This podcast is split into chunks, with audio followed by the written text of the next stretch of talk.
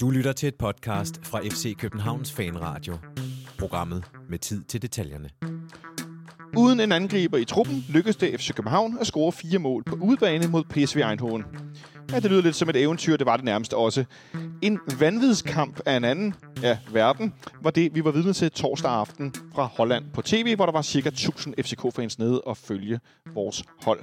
Den kamp, lidt tilbagekig mod Randers, og så på søndag i Herning, topkamp i Superligaen. Ja, der er nok at tage fat i denne udgave af FC Københavns Fanradio. Velkommen ind for. Vi skriver i dag fredag den 11. marts. Mit navn er Jonathan Folker. Jeg er tilbage i fanklubbens lokale på hjørnet af A- og B-tribunen ved Parken. Og jeg har i dag 2 yderst velkendte gæster over for mig. På min venstre side sidder Nikolaj Sten Møller. Dags. Velkommen til. Tak skal du have. Hvordan er fodboldhumøret på en skala fra 1 til Brøndby går konkurs? Jeg vil aldrig nogensinde komme til at glemme den 10. marts. Nej, det måske var vores håndboldkommenterende en lille bit smule pumpet op af André. Jeg troede, han havde set en kamp med så mange mål før. Men nej, jeg var sindssygt underholdt. Det var fascinerende at se. Ja. Dagens anden gæst, Mathias Stenstorp. Nemlig. Ja, det har jeg været dårlig ting at overse. Det ved jeg ikke, hvorfor. Mathias, hvad med dig? Kunne du falde til ro i går, eller var det lidt anderledes, fordi det var et uafgjort resultat, vi endte med? Jamen, det er selvfølgelig rent nok, at fordi den ender med uafgjort, og man har ført så meget og sådan en stor del af kampen, så var den lidt svær at sluge. Altså på forhånd havde jeg bestemt solgt en uafgjort. Men altså, jeg kunne ikke falde til ro for at svare på den del. Det kunne jeg ikke. Altså, jeg sad og så hele målfesten, tror jeg, TV2's program hedder efterfølgende, hvor jeg ser alle målene fra de forskellige kampe. Og selv efter det, så gik jeg med det samme i gang med at sige, nu må der være kommet nogle highlights. Og du ved, altså, klokken var, jeg tror, jeg sov klokken 2. Okay, du var noget efter mig, kan jeg godt afsløre. Det var omkring her lidt, men jeg droppede det der målshow. Jeg kan lige så godt bare tilstå, at en ting er, at vi sidder hernede og er fans, og måske har en fodboldtrøje på, men når der sidder voksne mennesker og laver professionel tv-fodboldtrøjer, så bliver jeg altid sådan lidt, det kan jeg faktisk ikke tage alvorligt. Undskyld, det er måske bare mig, der er snobbet. Nej, det er det påtaget, ikke? Og det er sjovt, det er nogle lidt skæve trøjer, men ja. Nå, sidespor. Vi har lige en ting, vi skal tale om, inden vi vender kampen i går.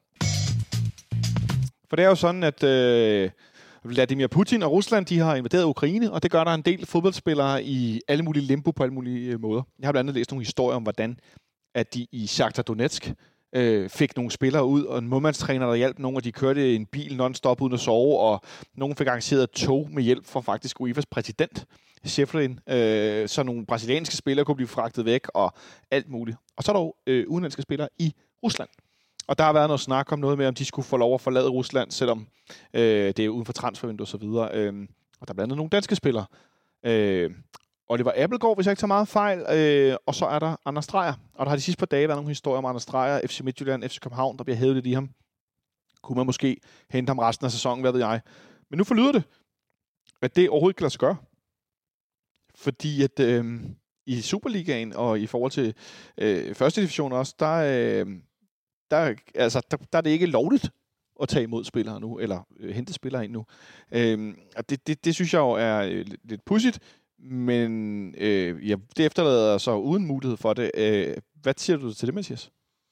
Jamen, jeg siger, at det er jo reglerne. Altså, det vi er uden for transfervinduet, og det er jo de transferregler, der nu engang er sat op. Man kan sige, for os, for vores klub specifikt, så ved jeg heller ikke, hvor mange af de her spillere, der nødvendigvis vil være relevante. Ikke på grund af deres niveau, men det her med at få en spiller ind så sent, uden at have været en del af truppen, og så skulle gå ind og spille fra, altså uden en træningslejr, uden noget som helst, bare skulle gå direkte ind på et hold. Man kan sige, at i vores tilfælde, så skulle det så lige være for at lukke vores opståede hul i forsvaret.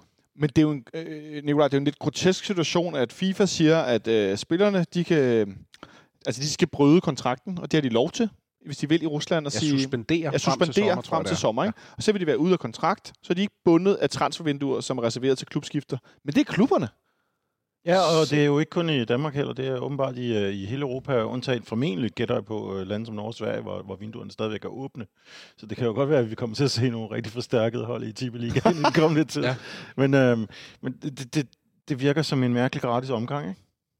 Det giver ikke rigtig nogen mening at give dem det tilbud, og det sætter spillerne i en rigtig svær position, fordi hvad skal de så gøre? Skal de så blive i Rusland alligevel? De vil jo gerne have noget. De lever af at spille fodbold. De vil gerne have deres... De vil gerne opfylde deres kontrakt formentlig, og de vil også gerne kunne vende tilbage til klubberne, hvis situationen normaliserer sig. Jeg gætter på, at mange af dem allerhelst vil være et helt andet sted end i netop Rusland lige nu, men det er trods alt der, de er havnet, så det sætter dem i en supersvær situation, hvis den russiske liga samtidig fortsætter, og de så skal vælge mellem at tage et andet sted hen og ikke have noget sted at spille, eller at blive hjemme og spille og lade være del af en eller anden form for sådan lidt propagandaagtig cirkusforestilling i den russiske liga. Det forstår jeg simpelthen ikke, at der ikke er blevet, gjort op med fra start, sådan, så det rent faktisk var et tilbud, som de kunne bruge til noget.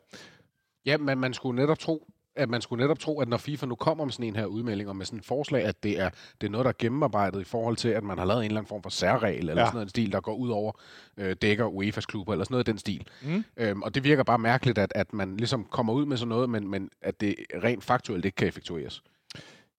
Ekstrabladet har talt med blandt andet formanden for Divisionsforeningen, Claus Thomsen, som siger til citat, så vidt jeg ved, at der ingen liga i Europa, der har taget beslutning om det ene eller det andet. Det er op til Divisionsforeningens bestyrelse at beslutte den regelændring, som det vil kræve at åbne døren for spillere fra Rusland. Så står der videre, i bestyrelsen sidder Daniel Rommedal fra FC København, mens FC Midtjylland ikke er repræsenteret. Skulle det blive besluttet at åbne for de spillere, der suspenderer deres aftale i Rusland, så kan regelændringen ikke komme på plads, før grundspillet slutter næste weekend. Sidste ting, Nikolaj? Nej, undskyld, jeg sad bare og klødte mig på skulderen. Jeg troede, du markerede, at du skulle sige noget her til sidst. De der håndbevægelser. Nå, så med andre ord, vi må se, om der kommer en regelændring, men det lyder ikke umiddelbart, som om det er noget, der er opover. Nej, det gør det ikke. Nej, det gør det godt nok ikke. Noget, der var opover i går, det var vores 8-delsfinale mod PSV Eindhoven, som vi har mødt en gang tidligere, for en del år siden. Jeg var i Eindhoven dengang i 2009, hvis jeg ikke tager meget fejl. Jeg vil sige, jeg kan huske nogle få ting fra den tur. Jeg kan blandt andet huske, at jeg endte på en restaurant, vi fik anbefalet af politiet, og vi var en 3-4 stykker. Helt almindelige fans. Af politiet? Ja, fordi vi var sådan, hvor skal vi gå hen? Så stod der nogle politifolk, og stod bare og kiggede på os fans, så vi sådan, kan I anbefale et eller andet sted, vi går hen og spiser frokost om eftermiddagen? Så vi sådan, ja, jeg går derhen. Så sidder vi på den her restaurant og bestiller nogle drikkevarer, og så kommer der en servitrice og siger sådan, nærmest visende på engelsk, nu lukker jeg lige ud af en sidedør, fordi det er sådan et sted, hvor der sidder nogle hooligans herovre. Ham den ene, han sidder og snakker på hollandsk om, han vil smadre til plukfisk. Så jeg lukker lige ud af døren her, og så blev vi sådan smuttet ud af en dør og gik. Så tak til det lokale politi dengang i 2009. Det er den ene ting, jeg kan huske. Den anden ting er, at det der udebaneafsnit, det er meget stejlt, der er meget mørkt, og så er der nærmest dobbeltnet foran. Stod I for oven? Ja, vi stod for oven. Det er jo værre end at stå uden for stadion.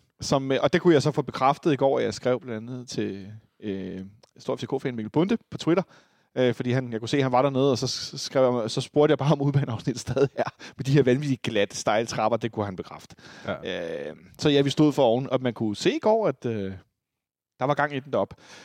Det var der også på banen, Nikolaj, hvor vi jo efter at have spillet mod Randers sidste fredag med noget, der ligner vores lige nu sådan foretrukne startopstilling, startelver. Synes jeg i hvert fald. Det ville man have antaget før i går i hvert fald. Før i går, ja. Fordi at vi var tilbage i den her lidt specielle situation, hvor vi jo ikke har nogen angriber, eftersom at det her spillerregistreringssystem, TMS-systemet som det hedder, hvor både det tyrkiske fodboldforbund og det italienske ikke har registreret, at Bubacarr sådan noget vrøvl, han er karantæne. Efter et meget specielt rødt kort mod Rosenborg i noget kvalifikation, der føles som flere år siden. Den ene af de 5, vi kunne have registreret, viste sig at være ude. Ja. Det var en bizarre situation. Der må være meget få klubber, der rent faktisk har lykkedes med at købe 5 nye offensive spillere og ikke kunne bruge en eneste af min første europæiske kamp. Meget fjollet. Så han var ikke i truppen. Nikolaj Jørgensen var ikke i truppen. Karamoko var ikke i truppen. Amo var ikke i truppen. Mokayo var ikke i truppen. Det var så gengæld Vavro og Rooney. Så vi endte, Mathias, med en opstilling, som var sådan rigtig, jeg får lyst til at bruge det gode udtryk, falsk nier. Ja. Med Pep Biel på toppen. Ja. Nå jo, men det er jo, det var jo den taktik, som vi egentlig så Jess Thorup ud over de første 2 kampe med tremandsforsvar, lige da han var tiltrådt, så var det den her, så var det den her 4-3-3, vælger jeg stadig at holde fast i at kalde den, med netop en Pep Biel på falsk nier-positionen. Og den kørte vi jo også en god rumtid, faktisk, i den sæson. Og vi er jo så siden han gået hen til 4-2-3. Men ja, det var den, vi var tilbage i, og jeg synes, det er fantastisk at se Pep op på den position. Han passer perfekt til den. en lidt speciel opstilling kvæg, at vi skulle møde et hold, som jo på papiret, Nikolaj, må siges at være bedre. Altså spillere med større værdi, måske større potentiale på længere sigt. Især nogle offensive spillere, som har nogle voldsomme kvaliteter, især i når det kommer til hastighed. Og det fik vi også i løbet af kampen at se. Men hvad var det, du oplevede, der udspillede sig, jeg skulle sige, i første halvleg vel i virkeligheden? Hvad der udspillede sig, var jo nærmest rent kaos. Det var sådan en af de der kampe, hvor man sidder og tænker, ej, det var da godt nok en spændende og medrivende og chancerig i første halvleg, og så kigger man på uret, og så er det gået 18 minutter. Det er så rigtigt. Det var en af de oplevelser, hvor tid bliver sat ud af spil, fordi der sker noget konstant, og hvad jeg så også oplevede, var et hold, som var næsten lige så åbent, som vi selv tit er bange for, at vores hold er op til en kamp. Ja. Altså et hold, som spiller i en liga, hvor de ligger nærmest på side med et meget stærkt Ajax-hold, og scorer et utal af mål, hvilket deres direkte konkurrenter også gør. Men som heller ikke så presses så hårdt, og derfor formentlig tit kan spille med håndbremsen forholdsvis trukket. Og det synes jeg også, at de gjorde i går. De spillede udisciplineret nærmest, og efterlod alt for meget plads bag ved deres midtbane til os. Og det synes jeg, at Thorup, som jeg har været så hård mod så tit, havde sat den helt optimalt op til at slå igen mod.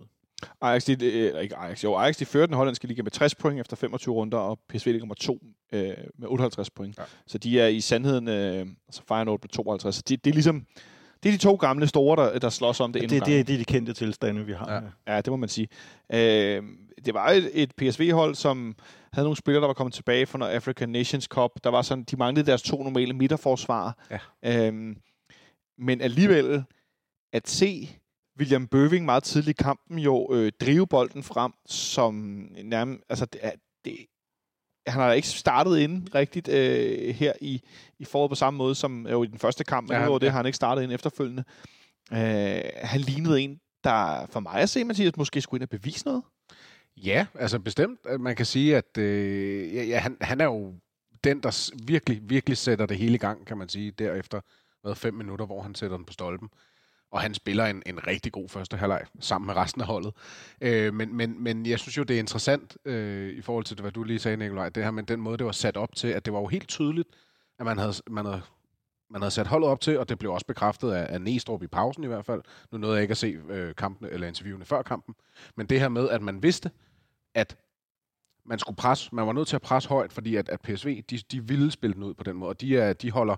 helt klassisk hollandsk arrogant fast i, at det er den måde, de gør det på. Og forsvarsspil, det er ikke så vigtigt for os, så vi fokuserer frem af banen.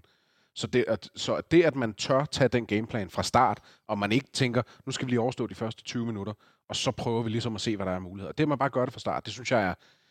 Jeg synes, det er virkelig modigt, og jeg synes, det er super fedt, at man gør det. Og med enormt direkte spil, de første 20 minutter. Ja. Nu har jeg kigget på 2-3 forskellige sider, og vi har på nær meget, meget lidt lige de første 3-4 minutter, der har vi komplet spilovertag i divergerende mængde, frem til faktisk, at de på deres allerførste farlige situation udligner. Der har vi simpelthen overtag og spil, og sådan angriber, og har etableret spil. Og meget fjollet blev der sagt i den kommentering i går, men at kalde Rasmus Falk fra FC Københavns, jeg ved ikke, Luka Modric, det synes jeg faktisk var meget rammende. Ja. Det ved jeg ikke, om du kan være med på, Nicolaj? Der er selvfølgelig en lille smule tilbageholdende omkring Rose Luka Modric alt for meget. Kan vi ikke kalde Luka Modric for Madrids Rasmus Falk? Det synes jeg er endnu federe, så det synes jeg bare, vi skal gøre. Det vil jeg have det bedre med. Så nu har vi set 2 gange, han spiller den her dybliggende midtbaneposition, specielt i fraværet af Sikker. Ja, men har vi set det 2 gange kun? Det var en af de ting, jeg greb fat i, fordi jeg synes jo ikke, at hans rolle var så voldsomt forskellig fra, hvordan man tit har set ham spille den her plads. Og det, vi taler om at have spillet den plads, indtil han var nødløsning sammen med Seca i Derby for 2,5 år siden. Var det ikke i Herning, han gjorde det første gang, tror jeg? Det kan godt være, det var i Herning, men der var i hvert fald også et Derby, hvor han indtog rollen der, og det er i en det er jo ikke han ligger jo ikke alene som en Patrick Vieira type som dækker hele det defensiv og giver alle mulige fri foran, så han gør det i samarbejde i går med Lucas Lerager. Så jeg synes jo ikke at jeg var sådan helt forundret over at de sad og var så imponeret, især Morten Brun, der sagde, jamen, vi har jo aldrig set ham sådan der før. Det synes jeg altså vi har, og jeg synes han har vist den der kvalitet i flere år i træk, så jeg er ikke overrasket over, at han spiller så gode kampe, når vi går med ham, som blandt andre vores kommentatorer var. Men han stråler jo, fordi det er jo sjældent, at vi de sidste par sæsoner har spillet mod så gode modstandere. Det er en anden ting. Jo, det fremhæver jo hans bedrift ekstra meget. Det er der ikke nogen tvivl. Jeg er mest imponeret over ham og Nicolai, altså ham som Rasmus Falk og Nicolai Boilesen i nogle sekvenser i de første 30 minutter, hvor de spillede sig ud af pres, hvor de var 2 mand i undertal. Ja. PSV gik højt op med 2 direkte og 2 brede, og de spillede pingpong frem og tilbage, og så lagde Falk ellers bolden 30-40 meter frem til en, der modtog den, og så røg den ud på fløjen, og så var bare plads. Ja. Ja, men det var ganske imponerende, og den der situation, du nævner der, var meget imponerende. Så jeg husker også en situation, hvor Peter Ankersen får den ud på højre siden, og lægger den ind til Falk, der egentlig er omringet af 3 PSV-spillere. Men bare det, at man gør det alligevel, altså det siger rigtig meget om Falks niveau selvfølgelig, men det her med, at hvad det skaber for spil, og vi har det der sikre spilpunkt så langt tilbage, det synes jeg, altså for mig er det en ny dimension af Rasmus Falk, selvom at det ikke er nyt, at han ligger derinde, men jeg synes, for mig er det stadig nyt, at han kommer det længere tilbage, og ligesom skaber vores, jeg tror man vil kalde det fase 1, ja, hvis man skulle til at snakke fagsprog i gåseøjne. Men jeg synes, det var godt nok en del imponerende sekvenser, hvor han får den i situationer, du aldrig ville have spillet den til Lucas Lea eller Jens Dage for eksempel. Og det gør rigtig, rigtig meget for vores spil, at det er Rasmus Falk, der ligger dernede. Noget andet, der imponerede mig, Nikolaj, det var vores ganske unge centrale midtbane, eller nogle gange spiller han fløj, Ísak Bergmann Jóhannesson, som efter at være blevet sorteret fra nogle gange og spillet U19, han endte så som højre midt i går, hvis jeg ikke tager meget fejl. Og han får efter Bøving rammer stolpen simpelthen bare lige afdriblet målmanden, stiller roligt og lægger bolden i mål til vores 1-0-mål der efter 6 minutter spil. Hvad synes du, det siger om hans kølighed, at han efter... Ja, han har ikke spillet rigtigt i foråret, og så tager han til Eindhoven, starter ind og laver sin mål. Ja, så gør han det i en rolle, som ikke nødvendigvis er den, han er vant til, altså som den kølige afslutter, der lige skal... Har vi set ham runde målmanden før? Jeg har ikke i hvert fald. Må vi jo sige, at er mål, hvor en angriber runder en målmand, har en særlig form for æstetisk kvalitet, ikke? Altså, afdriblingen. Ja, det der med at skubbe den ind i tom mål, og han skubber den, altså det er sådan et stød, han laver. Mm. Han sådan lidt kæler hen over den, så den ikke ryger ud af kontrol for ham. Det er voldsomt lækkert lavet. Ah, det er ret godt lavet. Det er ikke... Hvad kunne sagtens have givet ham en eller anden form for fribillet til lige at skulle spille sig ind i kampen, men... Det var stort set hans første egentlige aktion, så ja. Det var, og så gjorde det også et fremragende oplæg af Bøving, der lige havde ramt stolpen og stadigvæk hang ud i det område, hvor han havde skudt fra og for den taklet, men retningsbestemt taklet hen til ham. Det er utroligt godt mål. Mellem benene på den ene forsvarsspiller der. Og det tager jo også lidt af ærgelsen over, at bolden rører på stolpen inden, fordi ellers var vi jo ikke kommet frem til det mål. Nej, det var vi nemlig ikke. Men den der friskhed og den der sådan, opportunisme, der er i begyndelsen af kampen, som jeg må sige overraskede mig ret meget.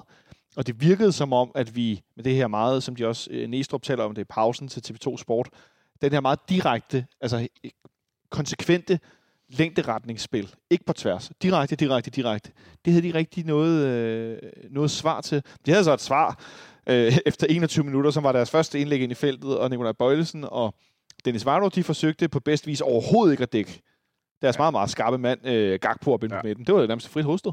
Ja, det var det. Men man kan også se, altså de scorer 2 mål og har en kæmpe chance på den der type indlæg. Og man kan tydeligt se, at det er noget, de træner meget. Altså, fordi de ligger knivskarpt. Ja. Indadskroet. Altså, og de gør det jo helt bevidst. Altså, det er lige... Altså, når I skal til at snakke, hvem der nu end skal det, når man skal til at snakke optag til vores returkamp, så er det noget, så tror jeg, det er noget, man skal til at kigge på, fordi at jeg tror ikke, at deres kanter er særlig interesseret i at gå til baglinjelæggende ind, fordi der er deres spillere ikke farlige på de typer indlæg. Nej. Men det er de her indadskruede, de er sindssygt svære for en forsvarsspiller med at gøre, fordi du kan ikke... Modstanderen vil typisk komme i et løb, som du ikke kan matche på en eller anden måde. Altså så... Ja, det er svært at gøre så forfærdeligt meget ved. Selvom når man sidder som fan, så kan man godt sidde og sige, jamen, du må da lige stå lidt anderledes. Men jeg tror altså, de er virkelig, virkelig giftige sådan nogle der. Jeg lagde mærke til, men jeg har sådan mere tænkt over, Nicolaj, om det virkelig var et spørgsmål om de positioner, de fik lov at lave indlæggene fra. At det var for, de kom for nemt ind i nogle positioner, hvor de gerne ville være til at lave det her indlæg. Ja, altså det tror jeg, du har fuldstændig ret i, at der var for lidt pres på dem, der smækkede indlægget ind. Men det er en meget elegant og veludført detalje, de laver. Jeg er ikke godt nok skolet teknisk i at kunne vide, hvad præcis det er, der går galt i den situation. Man siger jo, at der altid skal gå noget galt, for at der skulle kunne scores. Det er rigtigt. Men det behøver jo ikke være sindssygt meget, der går galt ad gangen. Det ser ud som om, både Boilesen ind på midten kommer lidt for langt frem måske, og så der ikke er pres nok ud siden. Men det går meget hurtigt, ikke? Ja, fordi det går nemlig rigtig hurtigt, og det er jo også noget med, at nogle gange er nogen så dygtige, så der skal næsten ikke gå noget galt, som du siger, og så er nogen så dygtige til at udnytte den mindste ting, om at du ikke, som godt nok bliver udskiftet i pausen efter en lidt bleg første halvleg, han ligger den her bold ind, som om, netop som Mathias siger, det har han gjort mange gange. Altså det er det mest naturlige i hele verden, den der chattede, halvliggende restaflevering ind i feltet, bang, så er der bare mål. Og vi har intet modsvar på det der indlæg. Ja. Vi kan ikke gøre noget. Så kan vi snakke om placering af Vavro og Boilesen, men jeg må nok lidt hælde til, at det er nummer 2 i Holland, som har nogle rigtig dygtige spillere, som bare gør det, de er gode til. Det ja, helt enig. Og det er også det, altså, det jeg tænker, at i går i kommenteringen og efterfølgende i studiet, der snakkede man meget om, at de to hold havde lært rigtig, rigtig meget af den her kamp om hinanden. Og jeg tænker helt sikkert, at en af de ting, at vi har lært, det er, at når deres kantspillere, hvem end det så er, når de har dem bredt, så skal de presses mod baglinjen, i stedet for, at de skal have... Normalt vil man ligesom holde dem åbent ind mod midten af banen, som de var i de situationer i går. Men der har vi så lært nu, der ligger det altså bare de der knivskarpe indlæg. Hvor der tror jeg godt, man kunne forestille sig at se i returkampen, at man vil have større fokus på simpelthen at presse dem mod baglinjen.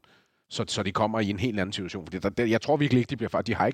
Jeg kan ikke se, at de skulle have nogle spillere, der er farlige på et normalt indlæg. Præcis, et udadskruet indlæg. Ja, lige præcis. Ja. Men det bør vel også være vores tilgang, ikke? Altså de, som jeg er ikke 100% sikker på, at jeg så rigtigt, men de to wings, de kørte med, det var typerne, der i forvejen trak ind og afsluttede. Ja, bestemt. Helt klart.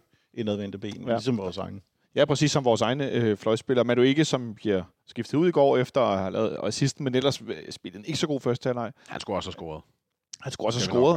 Men han scorede det her forsøg, han har mod det lange hjørne, som suser lige forbi. Det er jo nærmest en kopi af målet, han laver mod FC Midtjylland sidste efterår, hvor at, de slår vinder over Midtjylland ned i Eindhoven i kvalifikation. Men de så får så udlignet på det første, der bare var så meget som minder om en chance. Men der går ikke mere end 2 minutter. Så har de en ung midtbanespiller, Vermann. Ja, Vermann, som er kommet til PSV her i transfervinduet i vinter fra Herning. Han så ikke ud, som han var klar på højt pres fra FC Københavns side, Nikolaj. Nej, det var... der havde man for alvor revet. Hvis vi havde givet sådan et mål væk, at det vi lige ved på et tidspunkt, men det kommer vi til det om 7 måls tid. Men hvis det var sådan et mål, som vi havde givet væk til det, så havde jeg revet hovedet af mig selv der, men det kan jeg forestille mig, at der var nogle hollænder, der så gjorde. Det kan jeg fortælle dig fra forskellige internetsider. Og det var virkelig ringen af ham. Men det er også vores presses fortjeneste, selvfølgelig. Det er det også, ja. Rasmus Falk op i højt pres sammen med Pep Biel og blandt andet også Ísak. Og får pillet bolden for den unge hollandske spiller. Og Falk lægger den lige så stille til Pep, som det mest naturligt i hele verden lægger den over i venstre side af målet. Det er fandme godt. Det er det. Der er ikke nogen betingelsestid, vel? Jeg med ham. Spejludgave af Goldbæks Stamford Bridge-mål. Sådan bare klap til, når målmanden er fanget af den situation og er ude af balance, og bare afsted med den og score over i den side, hvor han ikke kan komme over. Et spark, der virker så naturligt for Pep at lave det her, og sådan, det går lidt op i luften, og så ender den lidt nedad. Altså bolden, den dykker lidt, inden den går ind og har lidt bue. Ja, især fordi den vinkel, man sidder og ser kampen i på tv, der kan man jo bare se, hvor åbent der er i den side af målet. Ja. Og sådan er det jo nogle gange, når man står på tribunen, så kan man se, hvor åbent der er. Det kan man ikke nødvendigvis se nede på banen. Så det er meget rart at se, når der bliver tænkt ens, kan man sige. Fordi at der var jo meget åbent. Altså, den sidder jo ikke helt ude ved stolpen. Nej. Altså, og målmanden har ikke noget at gøre. Intet. Nej. Så på 23 minutter lykkes det os at pragtspille, score 2 mål, lukke 1-1, og så fører på udbanen over PSV Eindhoven. Og som folk nærmest kollektivt udprøvede på diverse sociale medier, hvad foregår der? Altså, det var simpelthen så mærkværdigt. I den efterfølgende periode, Nikolaj, der har vi ikke særlig meget spil i en kvarter, 20 minutter, hvor PSV kommer meget på bolden, og de presser os meget. De har blandt andet Maduikes afslutning forbi det lange hjørne. Men det er ikke fordi, de sådan er sådan super farlige. Nej, ikke rigtigt. Jeg synes i virkeligheden meget, det er bare betegnende hele den situation, der fører op til 3-1-målet. Det kan vi jo i virkeligheden godt hoppe frem til. Fordi det er jo et resultat af, at vi er fuldstændig presset i bund, men så samtidig er vi fuldstændig klar på, at skulle slå kontra, og at PSV igen spiller hovedløst. Det bør ikke kunne lade sig gøre at komme i en 0-3-situation på den måde. Det var helt mærkeligt. Efter et hjørnespark. Altså, PSV har et hjørnespark, som bliver klædet ud af feltet, og så er vi 3-0. Altså, det er jo ikke engang 3-1, som nogle gange, når vi har set meget få gange heldigvis, med Peter Ankersen, der står som den bagerste, eller hvem det nu er. Og så er der måske en, der kommer ned og hjælper, så er man 2-2 eller 2-3, men 3-0? Ja, altså, det er Bøving, der lige får den chattet forbi en spiller, og så er de bare... Så er der bare åbent hus. Ja.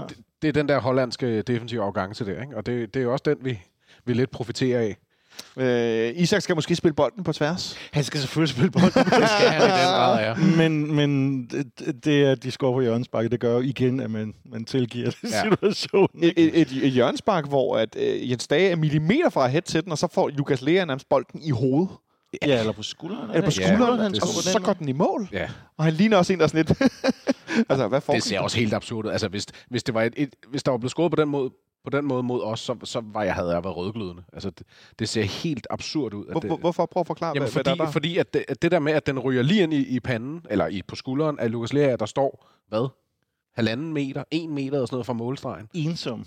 Helt alene, fuldstændig upresset, og den bare rammer ham og går ind. Altså, den måde, den bare går ind, altså, at der ikke er en målmand, der kommer ud, eller der er nogle forsvarsspillere, der kommer op på forreste stolpe til den der, det virker helt absurd. Du siger, hvis det var Amu, der havde fået chancen, så havde han fået den i hovedet, og så havde han stadigvæk scoret fra den opstand der. Men det der med, altså, du ved, nogle gange så bliver en bold hættet videre med tilfælde eller ej, og kan ende i sådan nogle situationer. Men det der med, at den, der jo, som jeg husker, synes, der er jo ikke nogen, der rammer den. Den ryger direkte ind i hovedet på. Eller på skulderen. Og det er så tæt på mål. Det er meget tæt under mål. Jeg vil godt fremragende hjørnespark til gengæld. Jeg skulle sige, fordi så Pep, han scorer, og så til 2-1, og så laver han det her hjørnespark. Han sparker det her hjørnespark, som jo har en fantastisk bane bolden, fordi den ender så tæt på mål. Man kunne måske argumentere for, at målmanden skulle gå ud til den her bold, eftersom den er så tæt på mål. Men det er jo også... hvad skal man sige? Der bliver også skabt chancer af, at boldene og indlæggene er så gode. Ja, det gør det. Og så der er så meget skru på formentlig den bold, han lægger der. Han har en magisk venstre fod. Ja, det har han sgu. Ja, det har han. Det er ikke for sjovt, han kommer fra det sprogområde. Nej, det må man sige. Og så har PSV en lille smule pres efterfølgende, hvorefter vi går til pause 3-1, og jeg måtte gnide mine øjne nogle gange, fordi jeg troede nærmest ikke på, at vi førte med 2 mål på udebane over PSV. Jeg havde tænkt, okay, nu taber vi med 2-3-0, og så er det ligesom det. Fordi vores meget unge, amputerede trup, vi havde jo på bænken, så mange teenager, så det næsten var som at være på solvandsdiskotek. Det er jo ret specielt med den her trup i Conference League. Eindhoven laver en dobbeltudskiftning i pausen. De tager Madueke ud og sætter Sahavi ind. Meget dygtig, dybdeløbende angriber. Fox in the box. Og må jeg sige, han ser cool ud. Ja, han ser cool ud. Han ser cool ud. Hvis han havde et bane, han var sanger i, så ville jeg tænde og se dem på loppen. Han ligner altså en rockstjerne. Ja, det gør han nemlig. Lidt tilbagelænet hår og meget cool. Den anden, der kom ind, han så ikke så cool ud. Det var Doan. Han havde lidt mærkelig frisyre til gengæld, hvis nu vi skulle blive ved det. Ja, jeg synes... Nu lyder jeg måske, som om jeg har talt lidt ud om, men de der japanske, sådan lidt anime-agtige landsholdsstjerner der, dem har jeg virkelig en kæmpe svaghed for, hver gang der er VM. Der er noget fedt ved at se det der J-pop-stil i aktion, også selvom hans måske ikke var den mest vellykkede udgave af det. Men han var godt nok en seværdig spiller også. Desværre, ja, fordi for vores dygtig var han nemlig, og der gik ikke lang tid, så gav vi et hjørnespark væk, og så var han så fri som, hvis du står alene på indlandsisen. Mathias, hvad var det? Ja, det er et godt spørgsmål. Jeg har svært ved at forklare det, altså, fordi at jeg kan ikke helt forstå, hvordan en spiller kan stå inde i feltet ved en hjørnesparkssituation så åben. Så ja, mit bedste svar må være, at det er en eller anden form for miskommunikation mellem hvem, der har været ude på kanten af feltet, og der er måske en, der er to, der har gået forbi en anden om, der er en, der gået lidt mere ud til siden, som så kunne have taget den nedfaldsbold, der kommer. Det er det bedste forklaring, jeg har, fordi det kan umuligt have været meningen. Ja. En enkelt berøring, og så ligger han bolden. Ja, bang. Og der er også ærgerligt, at Vavro han ikke lige får foden på den der. Ikke? Altså, den stryger lige forbi hans fod. Ja. Og så er vi foran 3-2. Og det var det der tidlige reducerende mål i anden halvleg, som man jo som fodboldfan tænker, vi skal lige holde den i hvert fald 10-15 minutter, så kan det være, at de bliver frustrerede, de skifter offensivt ind, så vi får mere plads på vores kontra. Sådan nogle ting. Men det skete ikke, for der gik 5 minutter. Ja. Og så presser de på og får mere og mere pres, og vi ender med at stå nede i eget felt, Nicolaj, i PU. Ja, det er den fase, hvor jeg tænker, det gør jeg ikke rigtig, kan ærge mig så meget over det, trods alt ender med uafgjort, trods 2 føringer. Fordi, det er ikke så meget på grund af den fase i første halvleg, hvor de har en del pres, fordi der synes jeg ikke, at de er særlig farlige. På det her tidspunkt, der trækker det virkelig op igen og igen. Blandt andet med en, må man sige, rigtig stor chance. Jeg kan faktisk ikke engang huske, om det er mellem 2-3 og 3-3 målet, det strafspark bliver begået. Det er lige før det er mellem 2-3 og 3-3. Okay, ja. Men det er jo... Nej, undskyld. Ja, nej. Ja, det er jo også udtryk for... Altså, udover Peter Ankersen laver en kæmpe stor fejl der, så er det også... Det var en logisk konsekvens af, hvad der skete i kampen på det tidspunkt. Vi havde ikke noget til at spille. Det her, det var rigtig farligt pres. Ja. Det i første halvleg var mere falsk. Men det gjorde altså også rigtig meget, at de fik ham Gakpo, eller hvordan man nu skal udtale sig. Han kom ud og ligge på venstre side, så han kunne komme ind i de her indvendige løb, og kunne komme ind og sparke, og kunne komme ud og udfordre Ankersen.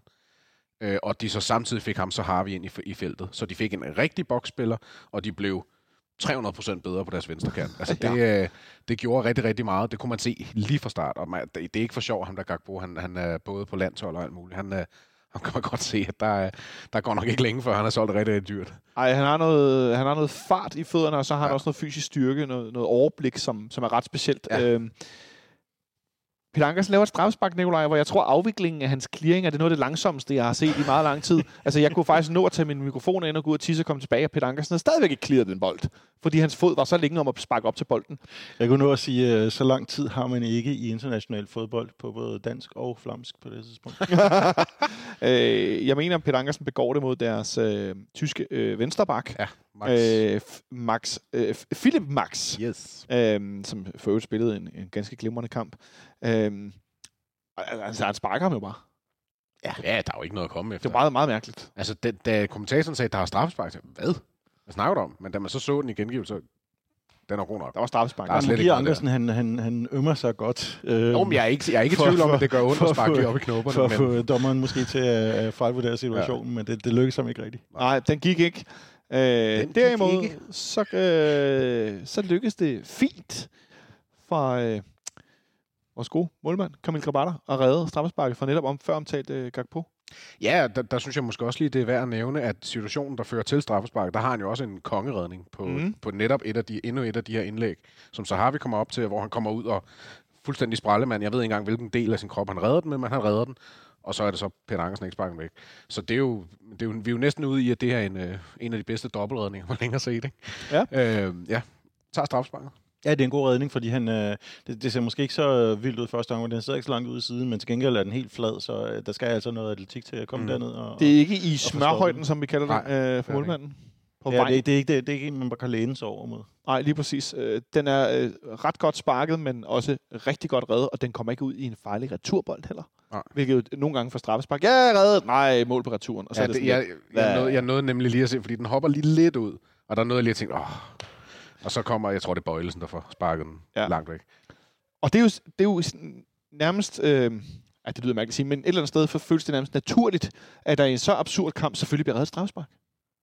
Ja, og det bliver nærmest en parentes, hvor det i andre kampe kunne have været en meget afgørende fase i det. Også fordi de udligner jo alligevel ganske kort efter, så det er jo ikke en vanvittig afgørende situation, men som skillelinje mellem at komme bagud, hvilket vi på intet tidspunkt er i kampen. Der er det jo ret centralt. Der er det ret centralt. Inden at de får udlignet PSV, der skifter vi Ísak ud med Kevin Dix og får lidt mere defensivt ind over på højrefløjen. Nu bliver jeg lige i tvivl. Er det her? Nej, det er ikke her, vi går over til 3-5-2. Nej, det er først senere, ved næste skift. Han starter lige på højre kanten, og så ved næste skift. Fordi vi skal først lige udlignes. Yes. Og det er lidt sjovt, det havde jeg ikke tænkt over, Nicolaj, at vi i løbet af kampen aldrig er bagud. Det er egentlig ret mærkværdigt i sig selv. Men de får udlignet. Efter en situation, som jeg ikke helt ved, hvad jeg skal mene om, Mathias. Nej, den har irriteret mig hele dagen. Det er jeg nødt til at indrømme. Jeg har set den mange gange i den her meget, meget sparsomme highlight-pakke, der desværre... Jeg kan simpelthen ikke finde ud af, hvem jeg skal være sur på. Men den situation, den gør mig sådan sur, fordi at mange af de andre situationer, vi snakker også om det tidligere med de her indlæg og med løbene og sådan noget, det er kvalitet på så højt niveau, at det er svært at sige forfærdeligt meget til det. Men det her, den her dropbold, der kommer ind i feltet, og hvordan både Vavro og Peter Ankersen jo nærmest står bare og kigger på den falde ned, og Dix han står og vifter for offside, og altså... den irriterer mig helt enormt, den situation, fordi det er stedet dårligt. Det er nødt til at sige. Det er stedet dårligt, at den ikke bliver clearet, den bold. Der er ikke nogen, der går på bolden. Altså, du går ind, aldrig, der er ikke nogen, der aldrig nogensinde lader en bold falde ned i feltet. Aldrig nogensinde. Og det fatter jeg simpelthen ikke, hvordan at der ikke er nogen, der går på den. Det har så svært at forstå. Det er jo ikke engang fordi, at der er nogen, der taber en duel. Der er ikke nogen, der går på den. Nej. Nicolaj, tror du måske, det handler om, at de var ved at blive lidt flade i vores forsvar i denne, på det her tidspunkt, efter relativt meget pres og straffespark brændt, og så PSV fortsætter bare deres pres? Det er muligt. Det er svært at sige. Jeg gætter på, at det måske ikke er dem, der... Jeg synes, at Peter Ankersen virker lidt ramt. Måske... Altså, griner jeg lidt af, han ømmer sig ved straffesparksituationen. Men han slår sig jo også i situationen, da han sparker op i sin modstander. Så, og det synes jeg også præger ham lidt i resten af kampen, at det ikke rigtig fungerer for hans spil. Men om resten af dem er trætte, det ved jeg. Jeg synes ikke, de virker trætte i kampens slutning. Så det, jeg tror bare lidt til tilfældigheder. Der vil altid komme til at ske den slags åndssvage situationer der. Det lyder lidt som en tørn undskyldning, men... Ja, og nogle gange koster det ikke noget, og nogle gange koster det et mål. Ja. Det er vel også ikke, det der... Jeg tror ikke, det her var andet end et lidt uheldigt samspil af små, dårlige beslutninger. Så de får udlignet til 3-3, der er 20 minutter tilbage af kampen. Og Mathias, der kan jeg være glad med at tænke, okay, nu har de presset os i kvarter 20 minutter. Helt anden halvleg. Vi har ikke rigtig haft noget der i starten af anden halvleg, og de presser. Det ser godt nok tyndt ud. Vi ser det træt ud. Ankersen humper lidt efter, han har forsøgt at sparke Philip Max støvle af i den her straffesparksituation, og jeg ved ikke hvad.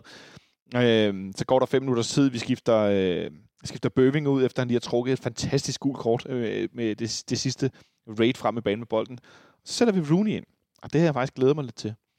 Fordi han var godt spillet mod Randers, hvor han jo...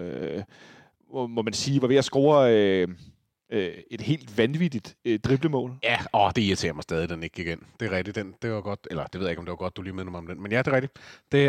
Der skulle han have scoret 2, selvfølgelig. Ej, prøv at tænke på, hvordan Parken var gået amok fredag aften, at han havde scoret på den her måde. Ja, og så står jeg der og har ham som kaptajn på mit hold. Ikke? Det havde jeg også hjulpet. Og det giver sikkert mange point på sådan noget fantasy. Det. Men han kommer ind i stedet for Bøving. Ja. Og så går vi over til en 3-5-2. Ja, og det er jo nok, ret beset er det jo nok mere end 5-3-2. Fordi vi forsvarer hele tiden. Ja, vi er nok nede i det, der hedder en flad femmandskæde.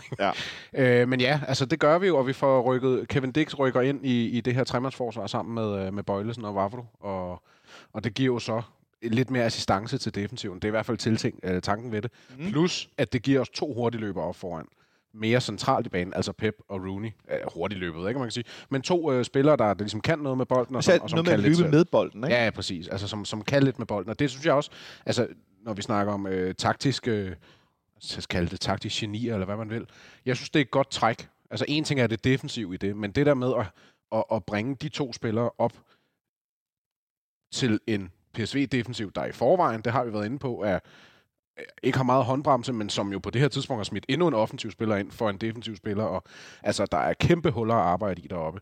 Det synes jeg, det er godt set, og det er godt tænkt, og jeg synes egentlig også, det udfører sig egentlig ganske okay i forhold til, hvor presset ned vi er. Altså, de har ikke særlig meget at arbejde med, de har hinanden at arbejde med for det meste, men der kommer alligevel et par situationer, hvor at Stage eller Falk eller Lerager lige får spillet den ud af et pres, og så er vi altså hurtigt 2-3 spillere i 3-mod-3 situationer. I fremdrift, og i fremdrift, og kan skabe noget.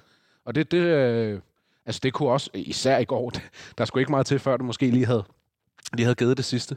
Men det synes jeg var et godt træk. Men nogle gange behøver vi slet ikke fremdrift, Nikolaj. Andre gange behøver vi bare Pep Biel. Ja, og et, endnu et godt indlæg der, fra en uforsigtig hollænder.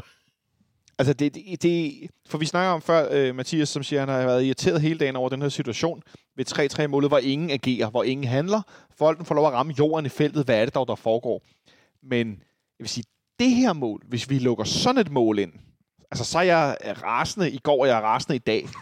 Fordi at aflevere bolden så klart på tværs inde foran eget felt, direkte til en modstander. Det er rablende vanvittigt. Det er fandme dårligt. Altså, det er virkelig et lavt niveau. Ja, det er det godt. Men er Pep så i stand til først at stoppe bolden med venstrefoden i en halv glidende? Ja, han er jo nede og ligge. Han skal også lige op. Og så bliver han angrebet af 2 spillere. En fra hver side. Ja. Der kommer en fra højre, kommer en mod venstre, og de presser lynhurtigt ind på ham. Han får lavet et træk mod sin egen højre side. Du skal huske på, manden er venstrebenet. Og så får han alligevel lagt bolden i en let bue ind i målet. Lad os lige dvæle ved det der træk først, fordi det er vanvittigt lækker træk, der snyder de der 2 der. Det er, han sådan knæler lidt og bringer sig selv ud af balance og får fintet dem fuldstændig væk. Og så oven i købet ved han, at nu har han så åbnet for det rum over i den modsatte side, hvor målmanden bare kan stå og kigge efter det, fordi han er også bragt ud af balance af den der åndssvage situation ude fra siden. Det er mesterligt lavet af ham. Og det er i virkeligheden, når vi taler om solopræstationer. Det er en enkeltmandspræstation. Han presser 3 forsvarsspillere, forrest alene, erobrer bolden, Morales afdribler 2 af dem, og målmanden, der kommer ud, og han sparker meget udenom. Det er altså meget, meget højt niveau. Og Pep, Mathias, er nu jeg måtte ind og finde Nipserstads fine tweet. I 25 kampe i denne sæson har han lavet 15 mål og 12 assist. Det havde jeg ikke engang set. I 25 kampe i sæsonen, i alle turneringer, 15 mål, 12 assist. Så vidt jeg forstod, er det en målgivende aktion per 90. minut. Ja, lidt under endda. Ja. Altså, så hvad, det er jo nogen af 80 minutter, ikke? Det må være under, ja. Altså, så det, 27, det er 27. Nej, det var, undskyld, det var en, der skrev 35 kampe. Undskyld. Ah, okay. Men udover det vil jeg jo bare sige, at det kan kun få mig til at tænke på en, der nu har fået rigtig langt hår, og spiller ned i Royal Antwerp. Jeg kan forøvrigt anbefale at finde på, det skal vi nok linke til, at de har lavet Antwerpen har lavet en video med Victor Fischer, som jeg selvfølgelig taler om, og en af de andre spillere, hvor de bliver interviewet på engelsk. Der er hollandske undertekster, eller belgiske må det være. Og de sparer nogle forskellige ting, og Fischer han er i sit S og siger noget med, men en eller anden med din far har den side og griner, fordi han tager røven på ham. Ikke? Mm. Og så har han det her Langprins Valiant-hår. Det er meget spøjst. Det har jeg ikke set. Det skal jeg nok finde. Det er ret spøjst. Men jeg vil bare sige, at de her stats, mål og assist i forhold til antal kampe, det minder mig om Victor Fischers prime i FC København. Det er måske lidt underkendt, eller måske lidt skjult, fordi der sker så meget andet, at han gør det så godt. Ja, men det er det jo, fordi Victor Fischer, det var også den der med 30 mål / assist i 30 kampe, ikke? Det kan jeg også huske, der var noget med, så det passer jo lige oveni. Ja, det er vanvittigt. Så har han bare drevet det på den modsatte måde, hvor Victor var fuldstændig forrygende af det første år til halvandet, og derefter kæmpede med formen i 2 år. Så Pep Biel kæmpede med formen i 2 år, og nu håber jeg, han er fantastisk mere end i den ene sæson her. Fordi det er svært ikke at tænke, okay, der er nogle, jeg sådan tænker sådan noget, uden at vide en skid om det. Jeg tænker bare for hoften, Real Betis, nogle af de her sådan, fra nummer 5 til nummer 10 i Spanien, som godt kan sidde og se, okay, der er en spanier deroppe, ham kunne vi godt lægge ind i La Liga. Mm. Ham kunne vi godt have liggende i sådan en 10'er position her. Og så kunne han fodre en stor angriber, og så kunne han have nogle hurtige fløjspillere, og han gå ind mod en, alt det her. Det virker, altså, der var ikke så mange penge i Spanien, PT. Men havde der været mange dineros og kaster sted, så virker det som fuldstændig... Ej, der er ikke så mange penge, men der er stadigvæk penge nok formentlig til at købe ind i Danmark. Det frygter jeg. Nu synes jeg, du kommer med fakta rigtig meget. Ja, fordi der er også en grund til at nævne det, fordi det virker næsten for oplagt. Desværre, vil jeg sige. Ja, og så især, fordi der er ikke rigtig været noget rumlende, om han skulle til at forlænge sin kontrakt. Og vi ved jo desværre i København, der... 2,5 år tilbage på en kontrakt, ikke nødvendigvis ensbetydende med, at man ikke er ved at være på næsten sidste salgsdato. Det er en skam. Pep Biel, han fik en 5-årig kontrakt i 2019 sommeren. Så vi nærmer os det her punkt, hvor han piker. Og jeg får lyst til at sige, bare lige det klassiske, bare lige et halvt år mere. Som det mindste. Ja, der, jeg kunne rigtig godt tænke mig at beholde Pep Biel. Det må jeg erkende. Men hvis man skal have store penge for ham, så er det også, nu. Med mindre man... Jeg ved ikke om hans... Nu er han jo kendt for at have kostet de her 222 millioner euro, eller meget der, at pressen og vores venner vestpå siger, at vi gav for ham i sin tid.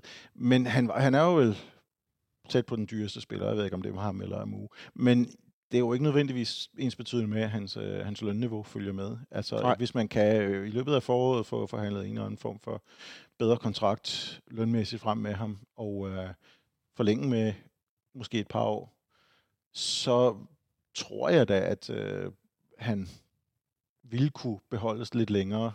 Ja. Og så ville vi så samtidig kunne sætte den der købspris op på ham i sidste omgang. Men det ville jo så også... Det som en salgspris for ham lige nu, ville jo selvfølgelig afspejle, at han har spillet en fantastisk sæson. Ikke at han har spillet to ikke specielt vellykkede sæsoner inden da, hvor han er blevet brugt forkert. Og det håber jeg kommer med i regnskabet, at han har trods alt ikke vist den ekstremt høje kvalitet i mere end 9 måneder forløbig. Så det kan forhåbentlig få ham til at sige, ja, ved I hvad, jeg vil gerne, hvis I sætter min løn op, så gad jeg godt hænge ud her, i hvert fald 1 år endnu, og så kan vi måske gøre en endnu bedre handel ud af det en gang i sommeren 2023. Og så skal han lige vinde noget. Ja. Det er jo det, der er med nogle af spillere, Mathias, når de kommer til Danmark, så er det blandt andet fordi, at de kommer til en stor klub i en lidt mindre liga, og så skal de vinde noget. Der er mange fodboldspillere, der aldrig nogensinde... Jo, de vinder noget på ungdomsniveau måske, men de vinder aldrig et trofæ. De er aldrig med til at løfte en pokal. De vinder ikke en finale. Så det der med at kunne vinde noget. Du har også, altså, det hører vi jo dem fortælle om nogle af dem, så kan de se tilbage bagefter. Jeg var med til at vinde noget. Vi var i en pokalfinale. Vi vandt et mesterskab. Og så er det lige meget, om det er Danmark, Finland, eller en eller anden mindre liga. Nu ved jeg godt, den finske er mindre end den danske, men stadigvæk behøver ikke at være en af de 5 store ligaer. Eller sådan, altså, bare det der med at få lov at vinde noget. Ja. Og så virker han som en, der rigtig godt kan lide at være her. Det gør det. Altså, jeg synes, det virker som om, at han er virkelig, virkelig efterhånden er faldet rigtig godt til. Der er sikkert også noget med noget sprogkundskab, der har gjort det nemmere.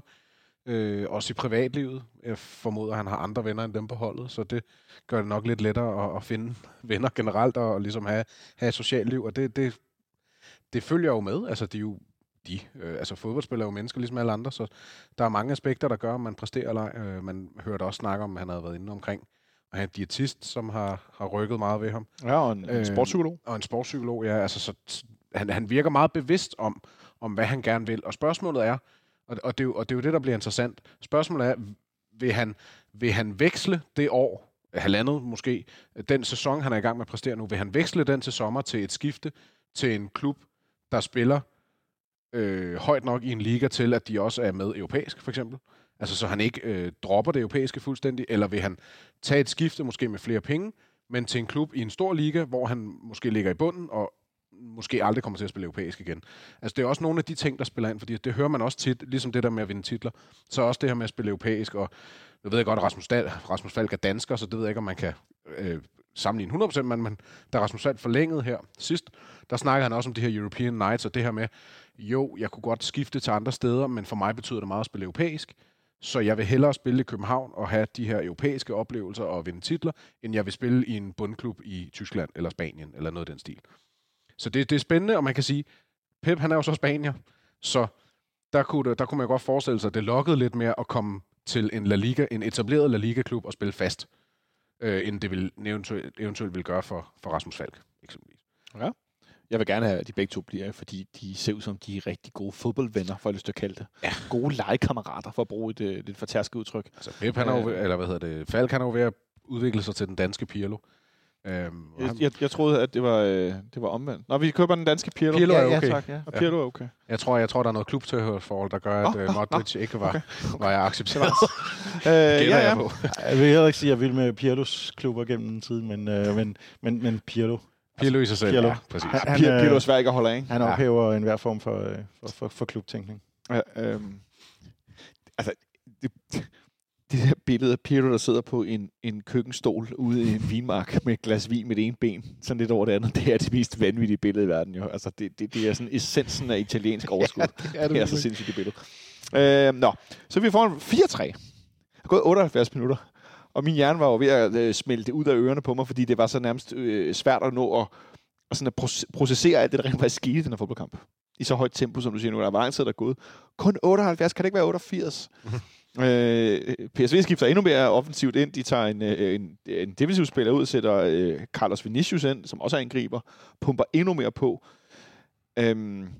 Og så får Gakpo også lavet en assist, og laver et inderskruet indlæg til et dybdeløb inden midt i feltet, som Shahavi hætter ind.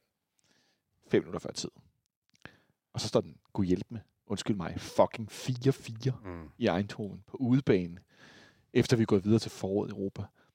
Det er næsten, jeg ved næsten ikke efterhånden, hvad jeg skal kalde det. Det er sådan helt surrealistisk.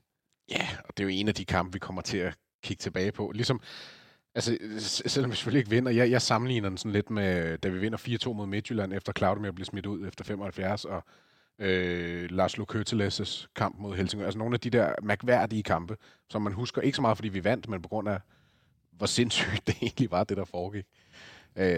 Sådan tror jeg, vi kommer til at kigge tilbage på den her. Altså, det er jo en kamp, hvor man havde håbet på en begivenhedsløs uafgjort, man kan sige. Ja. Og jo, en kamp, hvor jeg 10 gange sad og bandet og svoglet af IFABs medlemmer for at afvikle den yderst fornuftige udbanemålsregel, som kunne have i sidste ende, så betød det selvfølgelig ikke så meget, fordi de nåede for udlignet, men at have hævet en 3-1-sejr, eller for den sags skyld en 4-3-sejr hjem, og dermed skulle have sine modstandere til at enten vinde 2 eller 3-0 i Parken. Det kunne have været fuldstændig uvurderligt. I sidste ende er det selvfølgelig så nu lige meget, om vi spiller 0-0 dernede efter en utrolig kedelig kamp, eller spiller 4-4 efter en utrolig mindre kamp. Men som seer, og sikkert ikke som træner, så har det da været en helt anden oplevelse for os i går. Ja. Jeg kunne fornemme på en del sådan neutrale, der var flere engelsksprogede fodboldfans, der skrev til mig på Twitter i går, thank you for the entertainment. Folk, jeg aldrig har hørt om før eller siden, tror jeg, som bare var sådan, hey, det var meget fedt. Jeg var bare sådan lidt, tak, jeg spiller ikke for klubben, men okay. Jeg er bare fan. Men flere af dem skrev sådan, at de bare var fuldstændig på røven over, at det havde været vanvittigt underholdende. Så det er ikke kun os, der har fået sådan lidt speciel oplevelse, skulle jeg sige.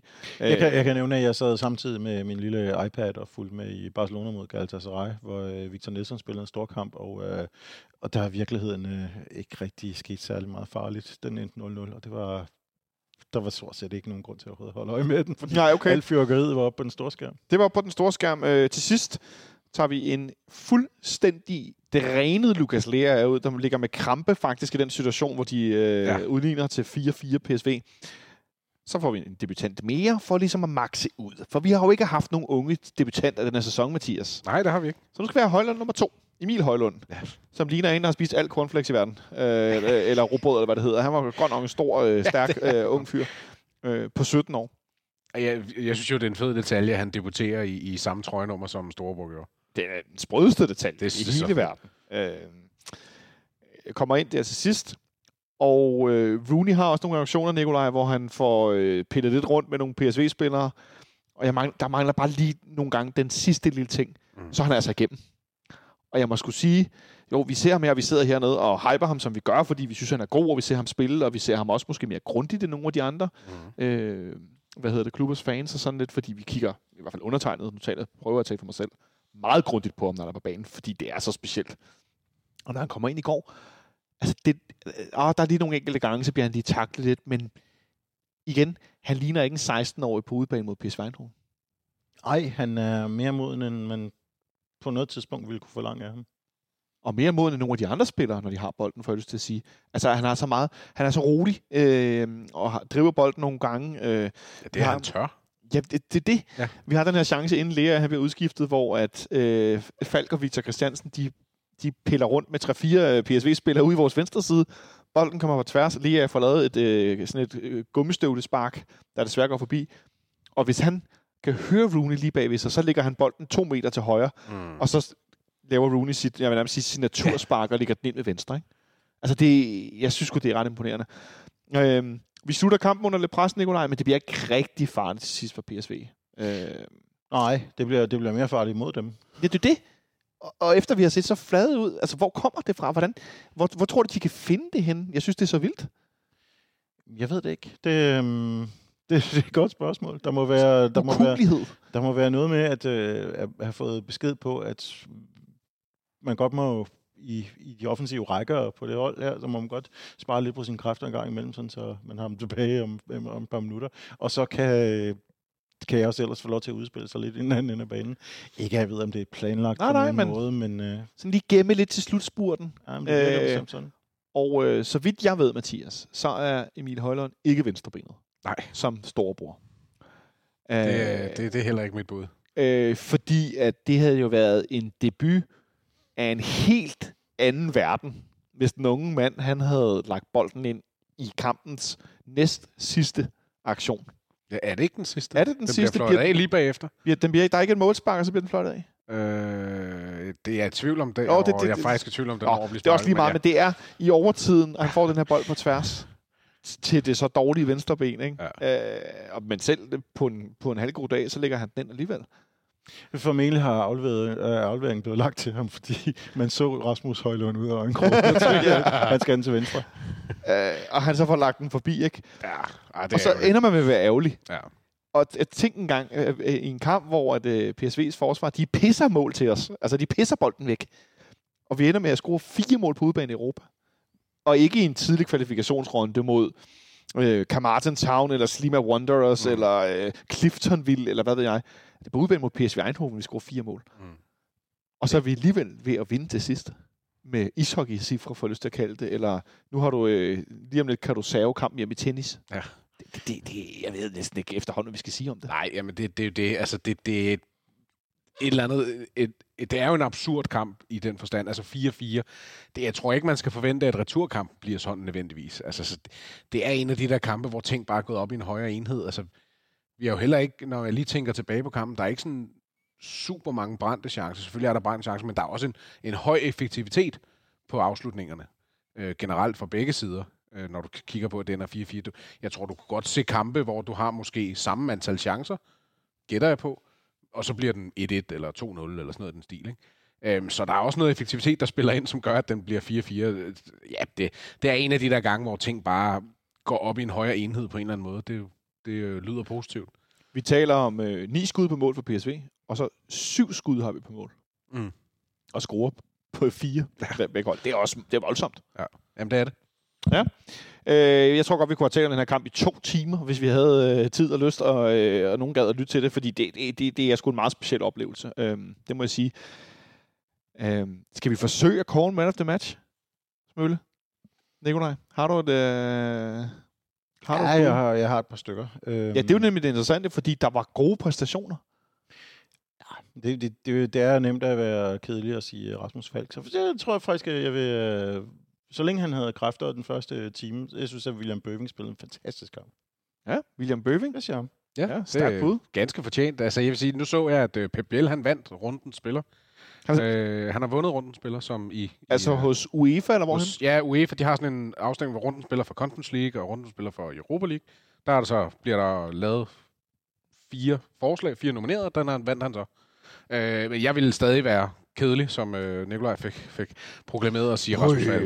Ja, men det er også fordi, jeg synes, den første halvleg, at det er ganske vanvittigt, det han præsterer, synes jeg. Altså, og hans præstation og den måde, han skaber vores spil og suger bolden til sig, det skaber grobund for hele vores halvleg, og dermed præstationen og målene, og dermed også kampens resultat. Godt. Så går jeg med sms-afstemningsvinderen, eller det, der nu er vores KBH-app-vinderen. Det er selvfølgelig Pep Biel, som er målscorer-vinderen. Det er jo ofte herinde i Parken, og det synes jeg egentlig er meget grinerne et eller andet sted. Ja. Det synes jeg er sjovt, at det er sådan, første målscorer, vi stemmer på dig. Ja. Som en assist og 2 mål, så må den gå til Pep for mit vedkommende.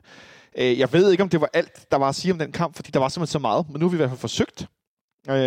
Og så synes jeg egentlig bare, at vi med et lille mellemhop skal kigge frem mod kampen på søndag i Herning, som jo, der er også meget at sige.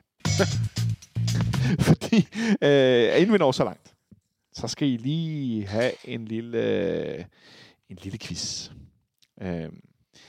Det er nemlig sådan, at det er rigtig længe siden, at vi har vundet i Herning. Så quizzen lyder som følger. Sidste gang, vi vinder i Herning, det er 2016.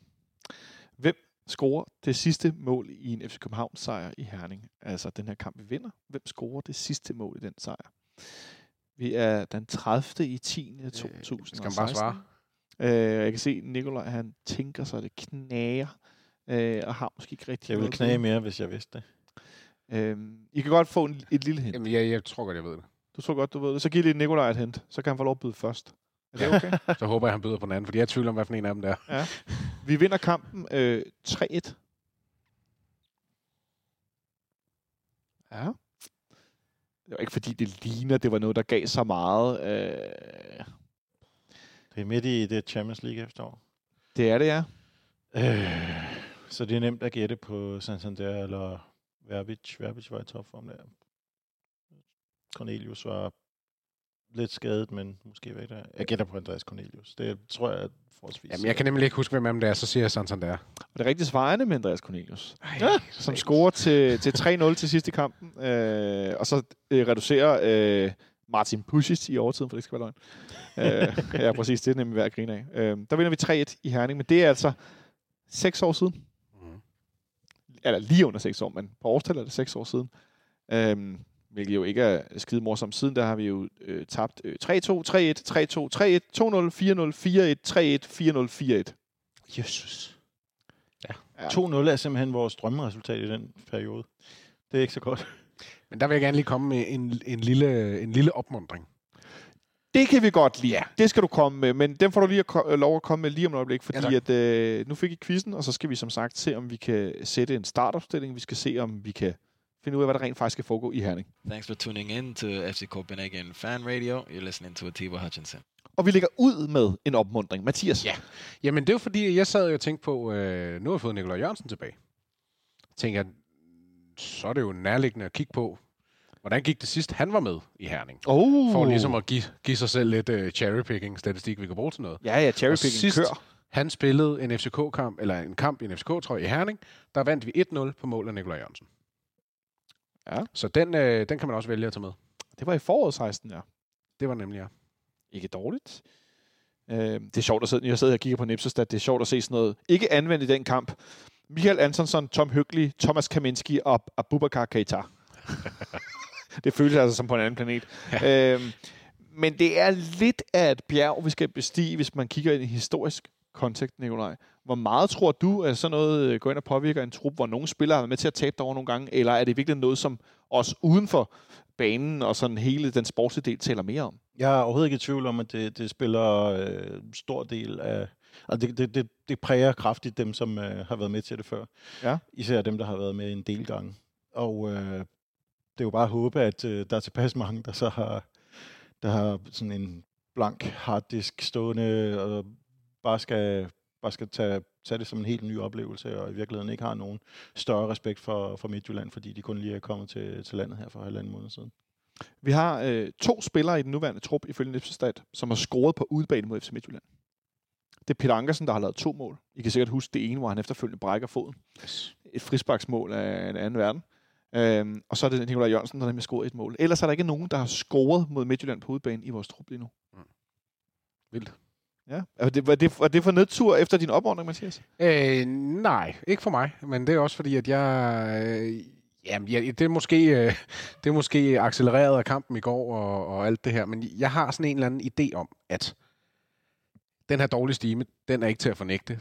Det vil jeg bestemt heller ikke. Men jeg har et håb om, eller en tro på, at rigtig, rigtig, rigtig mange af de gange, vi har spillet i Herning, de sidste, 9 kampe, eller noget, hvor vi har tabt den ene gang større end den anden. Hver evig eneste gang, måske med en enkelt undtagelse, der er vi kommet derhen med håbet om at skulle hente dem. Altså, vi har været bagud på forhånd, og vi har måske, og de har måske også været både i liga og i spillemæssig form, været det bedre hold. Så vi har ligesom skulle hente noget, og det har ligesom været der, man skulle indhente dem på en eller anden måde. Og det tror jeg mentalt har været, kan være svært, især hvis du så kommer bagud. Den her gang, der står vi i en situation, hvor vi faktisk kommer til Herning. 3 point foran, og næsten med sikkerhed ligger nummer 1 efter den runde. Næsten ligegyldigt, hvad der sker. Men mindre vi taber, jeg tror det er 6 eller 7-0, vi skal op og tage, før vi ikke ligger nummer 1. Men selv med et nederlag, så ligger vi stadig nummer 1, og jeg har bare en tro på, især efter den her præstation i Eindhoven, der har jeg en tro på, at den mentale forskel, det kommer til at gøre underværker for os. Og jeg ved godt, jeg er fan, så det er selvfølgelig mere håb, end det er noget som helst andet. Men jeg synes bare, at det er en stor forskel fra mange af de andre gange, vi har været i Herning, hvor vi har haft et efterslæb, både pointmæssigt og spillemæssigt og alt muligt, som man ligesom har håbet på. Så var det der, man skulle hente den indbyrdeskamp, og man har snakket, jamen vi har stadig indbyrdeskampe og sådan noget. Hvor nu er billedet bare vendt rundt på en anden måde. Vi har så lige den her... Det er jo rigtigt nok, at vi har den her mental friskhed, og vi har den der bevidsthed om, at Midtjylland ikke er godt kørende spilmæssigt. Det eneste lige der var så tegn er selvfølgelig, at det var nogenlunde på samme måde. Vi havde en mental friskhed i sommer, og en vished om, at Midtjylland heller ikke var kommet særlig godt fra start i Superligaen, da vi mødte dem i Parken sidst. Og det gik så lidt, som det plejer, at midtjyderne var lidt for snu, og deres maskineri alligevel hang lidt for godt sammen. Forhåbentlig så har Bo Henriksen fået sat endnu flere kæppe i deres egne hjul i mellemtiden, og få deres spil til at gå endnu mere i stå i forhold til, hvad han kunne for et halvt år siden. Fordi så bør vi efterhånden have en mulighed. Men altså det der, at vi har 5 friske spillere, som vi alle sammen kan udtage, og som ikke har prøvet at tabe til Midtjylland på udbanen før. Altså, det har så måske Nikolaj Jørgensen selvfølgelig, men igen, hans sidste minde derovre fra var godt. Og det er jo ikke engang sikkert, at han er klar, skal vi sige, fordi han var syg i kampen her mod Randers sidste fredag herinde. Men de 4, og så også Rooney, som af naturlige grunde ikke kan spille mod Midtjylland, det bør være, en bærer af optimisme derovre, simpelthen. En bærer af optimisme. I slutningen af kampen i går, specielt vores centrale spillere, de løb en del pres. Lad os bare sige det. Lea får krampe. Victor Christiansen har vist også krampe på tidspunkt. Ja, han ligner en, der har noget krampe, men ligesom løber igen. Løber det af eller sådan lidt. Han er ikke så gammel. Løb for fanden. Men man kan godt se nogle af dem til sidst. De går nok, jeg tænker også med lidt bredere trup, så var Dix kommet ind i stedet for Ankersen. Og ikke foran eller ved siden af Ankersen, fordi Ankersen jo slog sig i, der hvor han lavede straffespark. Der er sådan flere ting, der spiller ind. Men efter det, Nikolaj, hvis vi skal prøve at gå lidt igennem det, vi taler om friske spillere. Vi kan jo lige godt starte nedefra. Peter Ankersen, efter han har spillet 90 minutter, spillet rigtig godt mod Randers, især i anden halvleg, noget af det bedste, jeg har set ham spille. Faktisk siden han kommer tilbage til København, tror jeg, vil sige. Ja. Både offensivt og defensivt. Ligner lidt den gamle Peter Ankersen. Indlæggene er stadigvæk diskutable, men især nogle defensive aktioner også, hvor han sætter sig igennem, råber bolden, takler bolden, stopper nogle angreb. Tror du, han starter ud, og Dick starter ind?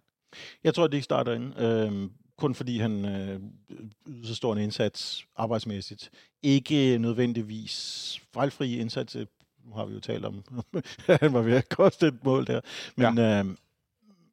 Og jeg synes også, at hans afleveringer tit, eller ikke tit, men i hvert fald i svære situationer gjorde han nogle ting, der satte os lidt under pres. Men det skal jo ikke være en strafaktion. Det skulle være, fordi Kevin Dix simpelthen bare er en friskere spiller, som også er klar og ser ud til at være klar til at spille fra start. Og derfor synes jeg, det er fint nok at rotere. Det skal ikke være for, at... Det er ikke en kritik af Ankersen. Det er ikke fordi, jeg vil af med ham. Men det er fordi, jeg tænker, at efter den løbeindsats og den kampindsats, han leverede, så er det fair nok at sige, så får du et hvil mod Midtjylland. Fordi uanset hvad, så må de være på nogenlunde samme niveau. Så er der den anden ting, som jeg, hvis man skal være lidt sådan statistikramt, Mathias, at hvis du kigger på målet sidst i FC København i den her sæson, så ligger Pep Biel, som vi taler om, han ligger øverst. Nummer 2, det er Jonas Vind med 11 mål, 4 assist. Og nummer 3, det er Kevin Dix med 6 mål og 7 assist. Så den tredje mest målafgørende spiller, det er altså Kevin Dix. Efter ham ligger Jens Dage, Lucas Lerager. Så har vi William Bøving. Vi har faktisk Ísak op, som altså foran spiller som Rasmus Falk, blandt andet. Men at det er som om, i hvert fald i min bevidsthed, er lidt der glemt, hvor afgørende han faktisk var på dødbolde specielt. Ja, men jeg tror, mange af de mål, de faldt også i en ret kort periode, som jeg lige husker det i hvert fald. Som føles som om det flere år siden. Som føles som om det flere år siden, ja. Men det skal jo ikke tage noget fra, at han er jo en fantastisk, altså en super afgørende bakspiller, hvis man kan sige sådan noget, og meget målfarlig. Hvad var det i sidste sæson? PC solgte ham på, da han havde købt ham i sommer, at det var noget med, at han var den mest eller næstmest målfarlige højreback i hele Europa sidste sæson. Og det ligger jo i hans spil. Altså det, han er også hollænder. Nu har jeg lige set, hvordan hollændere spiller. Altså, fremad. Så det ligger i hans spil, og det er noget, du mister ved ikke at have ham på højre bakken. Der mister du ham, der tager løbet ind i feltet og kommer på den bagerste, og også på dødbold, der er farlig. Så kommer Peter Ankersen som noget andet. Jeg synes egentlig, det er sjovt med den her baksituation, fordi med kampen i går, det er klart vores to backs, der er mest udfordret. Som jeg ser det, altså Peter Ankersen og Victor Christiansen. Ja. Havde vi haft Rutscholava, så kunne jeg egentlig godt forestille mig, at man var gået over i at smide Boilesen ud på en vensterbak, og så Rutscholava bare var centralt, og så Dix på højre til sådan en Midtjylland-kamp. Altså nu er det jo bare et tænkt eksempel, fordi ja. Jeg går ikke ud fra, at Rutscholava er med. Nej, desværre. Desværre, nej. Ja. Og det er selvfølgelig. Men det giver god mening, ja. Det giver den god mening. Men det er bare for at sige, at det tror jeg godt kunne have været en måde at omgå det på, også fordi at de er trætte. Du nævner selv VK, der går i krampe på et tidspunkt løbet, eller det ligner det i hvert fald, men de var udfordret i går, og de er helt sikkert også trætte, måske også mentalt, efter en meget, meget lang og svær kamp. Og de ved også, at de, i hvert fald VK, han ved i hvert fald også, at han har en returkamp på torsdag mod Noni eller Darko, eller hvad det hed, de der. Nu har jeg glemt, hvad han hed, ham japaneren. Doran, ja. Så ja, det var bare lige en indskud. Ja, den er dejlig. God indskud der. Det sidste, jeg vil sige med Kevin Dix, er, at det er så interessant, at han har lavet 4 mål og 4 assist i Conference League. Så han har lavet færre i Superligaen, hvor han også har lidt mere skiftet med Ankersen. Ja. Men jeg savner i hvert fald lidt output, lidt noget, der giver noget på kontoren fra vores backs, fordi Ankersen er kun på 1-1, efter han fik scoret herinde forleden. VK er okay på sidste, han ikke? Har han ikke 4-5 stykker? Eller det skal jeg fortælle dig om et sekund. Han er ikke sådan... er der 4 assist i Superligaen, okay, men de ligger alle sammen i starten af sæsonen. Blandt andet lavede han jo en assist til Jonas Vind ind i Parken. 3-2 mål ned mod Brøndby-fansene. Det skal vi da lige nævne, nu vi ikke kan komme udenom det.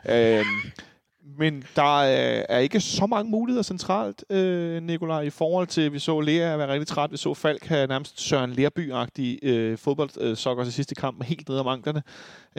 Jens Dage lignede også en, der havde forløbet sine meter. Han er en maskine, der er så vildt at se på. Der er ikke sådan super mange at bytte rundt med derinde centralt. Nu gik Ísak ud tidligere i går. Kunne du forestille dig, at han nu var med i truppen for at kunne spille i hvert fald noget af kampen ind på en af de centrale positioner? Nej, ikke de centrale, det tror jeg ikke. Der tror jeg, at formentlig Thorup går lidt på samme måde som til Eindhoven-kampen. Hvis det skal være, så skal det være en af de 3 forreste. Det vil sige samme som her. Men det tror jeg bare ikke, han kommer til, fordi nu får han jo nogle andre muligheder på de pladser.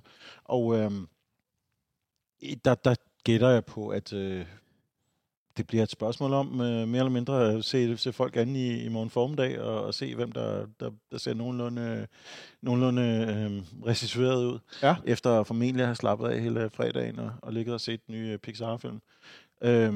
Jeg tror, at Lea muligvis er lidt foran Stage, hvis det gælder om at finde den der centrale plads ved siden af Falk, og jeg tænker, Falk er muligvis... Det skal være meget skidt med ham, hvis man ikke bruger ham fra start igen, fordi han har været så vigtig for den måde, at vi kan spille nedfra på. Det virker som om, at Falks efterår uden... eller ude, hvor han var skadet, og så var han næsten klar, og så blev han skadet, og så kom han lige tilbage inden jul, og så blev han skadet igen. Hvor man jo selvfølgelig ikke er 100% fysisk op på dupperne, men det, han ikke har spillet så lang tid, det virker som, at hans grundbatteri har fået sådan en større beholdning. Så han kan sådan nemmere holde 90 og så spille igen. Eller sådan lidt. Jeg ved ikke, om det er noget, jeg bare bilder mig ind. Det kan sagtens være, men så vil jeg så sige, lad os se, hvordan det ser ud efter en time på søndag. Fordi, det er selvfølgelig rigtigt. Fordi han yder jo en massiv, overmenneskelig, vanvittig indsats i Holland. Han ikke bare spillede...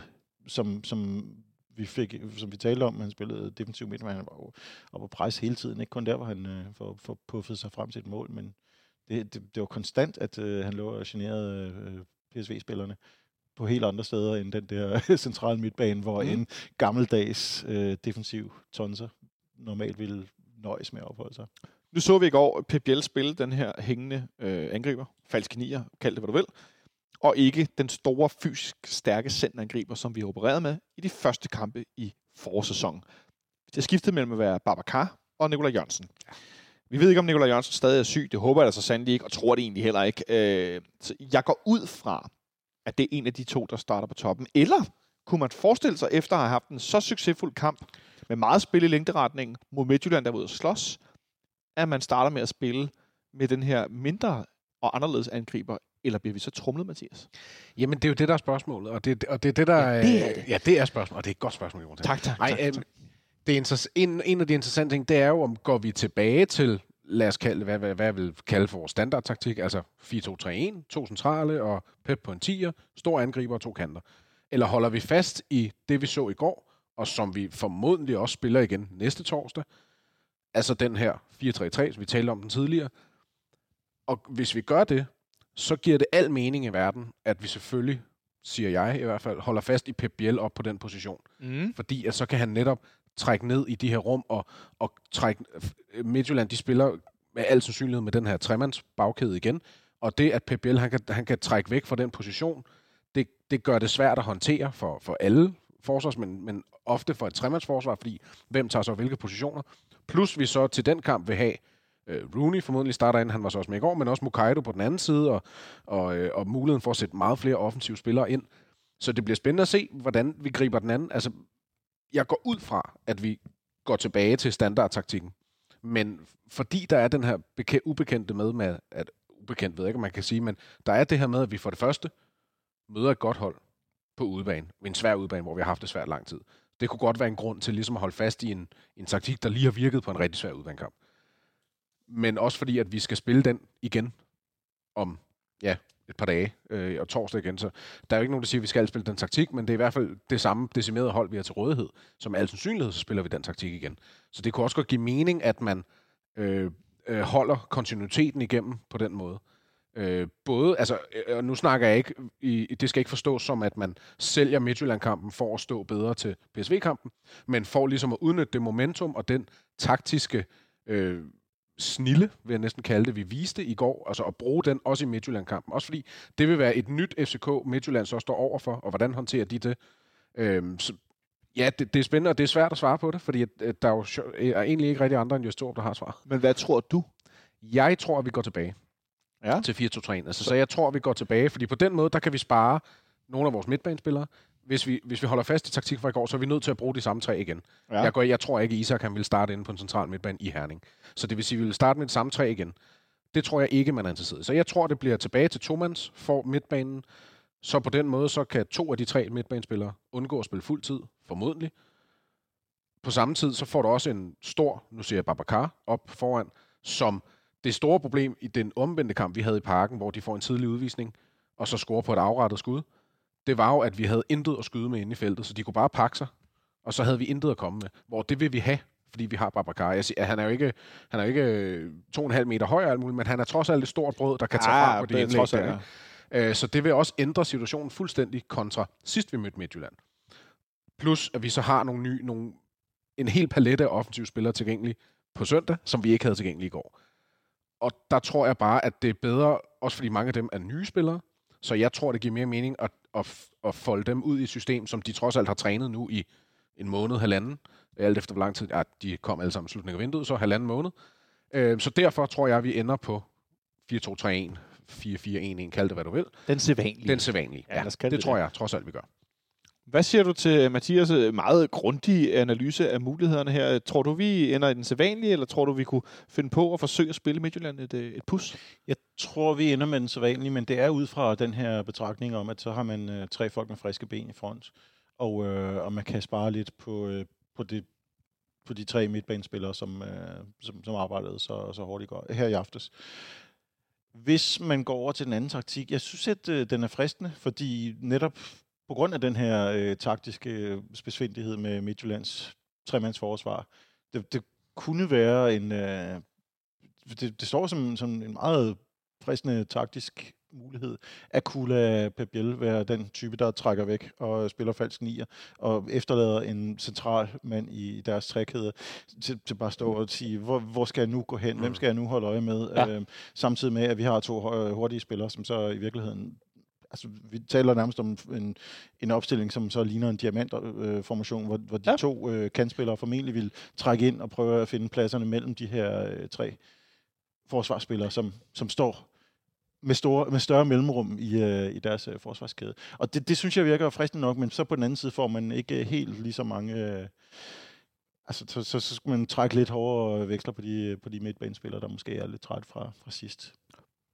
Og med tanke på, at jeg gætter, at de to fløjspillere vil, jeg tror, bliver Rooney på højre siden og Paul Mokairo på venstre siden, som vi jo så have ret godt samspil i Randers kamp i flere sekvenser, hvor de begge to netop kom meget langt ind i området rundt om Bubacarr, der var den her centerangriber. De lignede altså nogen, der har fundet hinanden sådan ret godt efterhånden. Der var nogle sekvenser, hvor de virkelig sådan... kombineret langt ind i banen. Og ikke med deres bak overhovedet, men med Pep, angriber, Falk eller med og angriberen. Ja, lige præcis. Danner de der trekanter inden centralt foran modstanderfeltet. Jamen helt enig, og det er også en af de ting, som taler for den sædvanlige taktik, fordi at de taktiske mønstre er bare mere sat i vores spillere nu her. Og så er der også det med det, at en af de ting, der lykkedes for os i går med 4-3-3-taktikken, det er det her med at presse højt. Men det er også, fordi vi spiller mod et PSV, som vi ved, eller som trænerteamet vidste, insisterer på at spille ud bagfra, lige meget hvad. Altså den der hollandske arrogance, vi har været inde på, hvor at Midtjylland, tror jeg, med større tendens bare vil losse den frem. Ja. Og det ved jeg ikke lige, det har jeg ikke nok styr på Midtjyllands sammensætning af deres offensiv til at vide, hvordan stiller det vores midtbane og forsvarskæde i forhold til.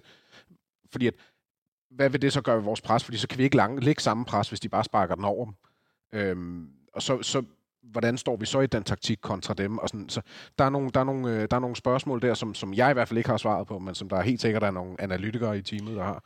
FC Midtjylland har jo eksperimenteret det med deres startopstilling. De brugte jo blandt andet vinterpausen på at forsøge at omskole Junior Brumado til venstre ving. Ja. Og så spillede de med Pione Sisto som sådan en falsk nier hængende angriber. Det gjorde de i hvert fald i den første kamp, uden særlig stor succes. De har også forsøgt det lidt efterfølgende mod Viborg. Der spillede de sådan lidt skiftende. Det var lidt Junior Brumado og Isaksen som angriber, og så var Isaksen ikke helt angriber. Det var lidt frem og tilbage, sidst du startede på bænken. Der er ikke nogen karantæner hos nogen af holdene. Der mangler ikke så mange spillere i nogle af trupperne, som nu ved Nikolaj Jørgensen var ude med sygdom. Rooney var skadet for Midtjylland mod Viborg. Jeg ved ikke, om det havde gjort nogen større forskel på dem. Skal jeg sige, at hun har forsøgt at være alt for sarkastisk. Men det virker som, der er rimelig meget frit valg på alle hylder. Ja. Er der nogen af Midtjyllands spillere, I sådan ville være mest nervøse for, eller sådan ville holde mest øje med, sådan, der kunne gøre ondt på os? Jamen, jeg vil sige, altså det som med Vandre, han virkede som om, han kom i gang mod Viborg. Og vi kender ham jo, han har jo været i ligaen og hos Midtjylland godt længe nok til, at vi ved, at hvad for en spiller han er, hvis han får pladsen. Så han er sådan en, man skal være opmærksom på, også i vores taktiske oplæg, både offensivt og defensivt med pres og alt det der, at han skal ikke have en masse plads inden foran vores felt, for så kan han altså bare sparke dem ind. Så han er sådan en, jeg er nervøs for, hvis jeg skal sige sådan. Altså han er en af dem, som kan gøre rigtig ondt på os. Midtjylland er jo et godt hold, så det er der jo mange spillere, der kan, ligesom vi har mange, der gør ondt på dem. Men han er en af dem, der sådan lige kan gøre det ekstra, hvis han får pladsen til det. Har du nogen, Nikolaj, eller er det mere overordnet? Du kigger på det? Jeg har ikke rigtig nogen. Jeg må indrømme, jeg har ikke rigtig set Midtjylland spille i evigheder. Det var vist... Det var sidst, de skulle have en røgfuld i Europa og modre mig over dem. Jeg har ikke rigtig bidt mærke i nogen. Der må jeg om. Jeg vil gerne byde ind med Nicolas Dyr, deres nye venstreving, som er 20 år gammel. Han har været udlejet til Horsens en sæson, og nu spiller han kvæg, at de har skiftet lidt ud og gjort lidt forskellige ting.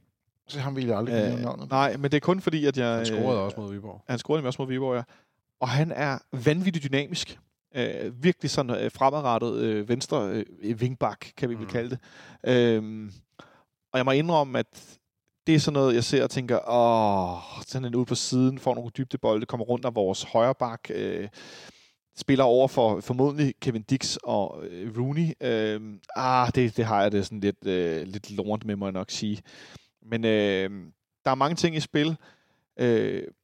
På lidt længere sigt, Nikolaj, kort her til sidst, inden vi skal gætte på resultatet. Hvor vigtigt er det på lang sigt, at vi får visket det her kompleks ud, eller får vundet kamp derovre, men også i forhold til tabellen, at vi vinder i Herning? Ikke så vigtigt, tror jeg. Vi skal ikke tabe til dem, vi skal ikke have dem super tæt på, men altså det bliver det bliver altid noget andet i slutspillet. Det bliver altid noget tættere og mere sådan bykampsmæssigt. Det bliver mere intenst. Jeg tror ikke det kommer til at spille en sindssygt afgørende rolle, om det hedder 6 eller 3 point. Det kommer til at føles rigtig ubehageligt, hvis det hedder 0 point til både Brøndby og Midtjylland til gengæld. Men hvis vi undgår at tabe, det passer mig glemmer det. Brøndby spiller 2 timer før os. De spiller kl. 16 på søndag på hjemmebane mod AGF, som skal håbe på, at Randers tager 0 point i de sidste par runder, så skal AGF vinde begge kamp. Så kan de godt komme i mesterskabsspillet. Det virker ikke sådan super sandsynligt. David Nielsen ligner en mand i et interview på Discovery+, der næsten er ved at tro, at han bliver fyret af AGF lige om lidt. Det er et meget specielt interview, Kasper Marker fra Discovery+ har lavet, eller fra Eurosport har lavet med David Nielsen. Det kan jeg godt anbefale at se. Det går nok lidt specielt. Det er heller ikke en god sæson, vel? Altså både blive slået ud af Larne, og så misse slutspillet også. Og det var Larne, de blev slået ud af i går. Jeg blev spurgt den anden dag, hvis man ikke husker, hvad de hed. Hvad er det? Jo. Nå, det var nok godt. Kender du Larne? Kigger per automatik hen på Nikolaj, som har styr på alt. Kender du Larne? Nej, men vi er jo som sagt 3 point foran Midtjylland, som er point med Brøndby. Mathias, hvad glæder du dig mest til i forhold til den her kamp på søndag? Hvad jeg glæder mig mest til? Jamen, jeg er nok mere nervøs, end jeg glæder mig, må jeg indrømme. Men hvad jeg glæder mig? Jo, jeg glæder mig til at få afklaring på, hvor står vi? Hvor står FC København og FC Midtjylland over for hinanden lige nu? Så ikke nødvendigvis, hvor står vores spillere og deres, men det her med, at Midtjylland fik en dårlig start, så fik de lige lidt oprejsning mod Viborg, men spillede størstedelen af kampen egentlig ikke super godt. Det er selvfølgelig også nemt, når man er foran med 3, eller i hvert fald 3-1 i store dele af kampen. Vi har haft 3 gange clean sheet, altså 3 ret komfortable sejre. Tordner vi bare videre? Altså, fordi vinder vi den her kamp i Herning, så bryder vi en stime. Vi kommer 6 point foran. Herning vil så have tabt, hvad er det? 4 kampe på 6 runder, eller sådan noget, en stil af 7 runder, eller sådan noget. Altså helt vanvittigt tal. Og de vil stå i en, tør jeg godt at tilkalde, at det må være en krise, hvis de taber hjemme til os. Altså en ting er, det både den vi kan selv huske, hvordan det var, da vi tabte vores lange statistik til Brøndby herinde. Ja. Altså det alene gør noget, når man har den her håneret og har det her spil mod hinanden. Men der vil også være noget pointmæssigt, og de vil lige så vel som vi vil have overtag af, eller få det her mentale overtag, så vil de jo få det underskud, det samme underskud, og de vil ikke tænke i slutspillet, København hjemme, det er 3 point. Og så skal vi hente dem, du ved, de andre steder, så skal vi måske finde i Parken. Den mentale forskel, den vil ændre sig fuldstændig, hvis vi vinder den her kamp. Og på samme måde, hvis de vinder igen, så vil vores mindset i slutspillet meget hurtigt, kunne jeg forestille mig, blive, vi skal have plus 3 point til Midtjylland, fordi vi taber i Herning. Så hele det mindset, der bliver i et meget intenst slutspil, så ja, altså, det blev sådan en lang, krøllet svar, men det er jeg spændt på, hvor vi står over for hinanden. Ja, jeg sidder og kigger på FC Midtjyllands kampe i efteråret og resultater, og de har jo en lang periode, hvor de har svært ved at vinde i Superligaen. De vinder over Randers den 31. oktober. Jamen, så vinder de over Røde Stjerne på udebane. Det var for øvrigt en ret vild kamp, hvor de får 2 røde kort, Røde Stjerne, jeg ved ikke hvad. Og Midtjylland-spillerne må blive sådan politiskold gardet ud i spillertunnelen, jeg ved ikke hvad. De fredelige folk. Ja, præcis. De rolige mennesker. Så taber de 3-0 til AGF. Taber 2 til Brøndby. Så vinder de over Braga i Europa League. Spiller øvrigt med Vejle. Så vinder de i pokalen over Brøndby på udebane. Stærkt glade. Hvorefter de så spiller uhygget mod Ludo Godets, taber så på hjemmebane til Brøndby-pokalen. Og det er så den sidste kamp, 12.12., der er den her pokalweekend. Nå, så starter forårssæsonen, og de vinder over PAOK og taber så på udebane senere hen. Så taber de til Aalborg, 2-0 på hjemmebane i første runde der. spiller uafgjort i Odense med den sidste sekunds scoring, hvad det vil sige, af Wagner Love. Og så vinder de så 3-1 i Viborg. Og så man kan selvfølgelig ikke tage... det er ligesom at sige, nej, vi har clean sheet, men det der 4-4 tæller ikke, det var ikke i Superligaen. Altså, det jeg mener. Man kan selvfølgelig ikke tage de der sejre ind i min udover, men det er lidt smølle, Nikolaj. Det er lidt som om, at det, de så har vundet nogle kampe undervejs i Europa, det har ikke rigtig fulgt med over i Superligaen. Nej, og så da det så endelig galt, og de havde en fri adgang, hvis de kunne slå Ludogorets, så kvarede de så også der. Så det var, så de røg ned til, til Europa Conference. Så det var ikke, det har jo ikke været stærkt, hvad Bo Henriksen har lavet her i slutningen af efteråret og starten af foråret. Det har det ikke. Jeg har så intet indtryk af, hvad der skete i den der Viborg-kamp. Jeg var desværre væk i fredag samme aften, som der var kamp i Parken. Ja, trist. Det gav et stik i hjertet, men jeg går glip af den, det gjorde mig mindre. Men jeg tænker på samme måde som de andre par spredte sejre, de har haft i efteråret, så de skal bevise, at det er mere end et enkelt lille udstik i en ellers ikke specielt imponerende sekvens. Nej, jeg har i hvert fald svært ved at huske, at de i en så lang periode inden for de sidste par år har været så svingende. Så jeg må sige, at det giver mig en lille smule mere tro på tingene på søndag. Det kan jeg godt afsløre. Til sidst, Nikolaj, et bud på resultatet, kampen på søndag. Skal vi sige 5-5? Mund dog. Går du med 5-5? Nej, jeg går med en uafgjort. Måske 2-2. 2-2 er mit bud. Ja, 2-2 er givet. Jeg siger 1-1. Og du siger 1-1? Ja. Så tror jeg går med... jeg bliver nødt til at gå med godt feeling, og den er, at vi vinder 2-1. Og jeg tror, at vi... jeg tror, Rooney scorer. Det kan jeg så godt sige. Fordi de kommer til at smadre på. Vi ved jo godt, når Christian Bakbak, han fortæller lige en kamp, når han har været den, der har blevet interviewet, eller hvem det nu er. Vi skal bare ud og smadre igennem. Mm. Det er det, der bliver sagt, og det siger Bo Henriksen også. Vi skal bare ud og smadre til den. Og det kan man godt se ofte i starten af deres kampe. Der er overhovedet ikke noget spil. Lige i starten. Det er bare power, og det er bare ind i taklingerne. Og jeg tror, det kommer... for nu skal de sat mod at bevise, at de stadig kan. Og at de der københavnere, de skal trøfles for 6 år i træk, og de scorer 3 mål, 4 mål. Og jeg tror, de kommer til at blive mødt af det PSV også scorede i går. At vi nu har et hold, der kan spille vanvittigt direkte, plus at vi kan udfordre på kanterne. Og jeg tror, både Rooney og Mokayo kommer til at tage røven på dem. Jeg har især også vidus til Mokayo i morgen, det må jeg sige. Ja. Med Midtjyllands trebakkæde, og så noget vingbak, og Paul 1 mod 1 derude. Og det samme med Rooney på den anden. Det tror jeg faktisk kan blive rigtig godt. Og det er længe siden, jeg har haft det, så når vi skulle til Herning. Det er ikke nogen hemmelighed. Men det tror jeg kan blive godt. Det tror vi vinder 2-1. Så fik jeg også været lidt positiv her til sidst. Og så lige en sidste FC Midtjylland-krølle. Fordi mens vi sidder her og optager, så finder jeg en historie på Ekstrabladets hjemmeside, som lyder sådan her. FC Midtjylland har sendt privatfly afsted. Og det var for ligesom at blive i den gode gamle privatflys saga med København og Herning. Så har FC Midtjylland simpelthen sendt et fly til Kazan for at hente Anders Dreyer, selvom han ikke kan skrive kontrakt. Men der kan man i hvert fald være sød og flyve ham hjem. Så meget kan man da i hvert fald sige. Det er Claus Steinlein, der fortæller det. Så, men han skal, han skal samles op uden for Rusland på grund af fly. Jeg skulle lige sige, jeg troede luftrummet var lukket. Ja. Men, ja. Så hvor de lige henter ham hen? Jeg håber ikke, det er et fly, der ligger cirkler. Kazan er der ikke det. Jo, Kazan ligger ret meget inde. Jeg har været der, det er ret meget inde i Rusland. Det var jo der, vi blev smidt over, da man ikke kunne spille i Hviderusland. Så det var lige 1000 kilometer længere mod øst. Ja. Det var jo genialt løsning. Gud, ja, det er rigtigt, ja. Mod torpedo et eller andet. Ja, ja. Så lad os se, hvor de henter Anders Dreyer hen i privatfly. Ja. Ja. Om ikke andet, hvis ikke de kan skrive kontrakt med ham, så er det yderst sympatisk at flyve ham hjem. Ja, bestemt. Det skal de have ros for. Så med et ros til FC Midtjylland, som dagens krølle holdt op, det havde jeg ikke regnet med. Så er vi nødt til at vinde. Ja, så er vi nødt til at vinde. Tak til dig, Nikolaj, fordi du kom forbi. Jamen, det var skræmt så lidt. Det var en udsøgt fornøjelse. Og tak til dig også, Mathias. Jamen, selv tak. Tak til jer derude, fordi I lyttede med, og så bare lige en sidste ros til de 1000 FCK-fans, der var i Eindhoven i går. I gjorde det simpelthen så godt på stadion. Minus 86. Minus måske lige dem, der blev anholdt. Skal vi lade os... Det er altid klogt at vente til at se, hvor mange der bliver sigtet, og så især, hvor mange der bliver dømt. Ja, jeg synes bare, det skal lade være. Jo.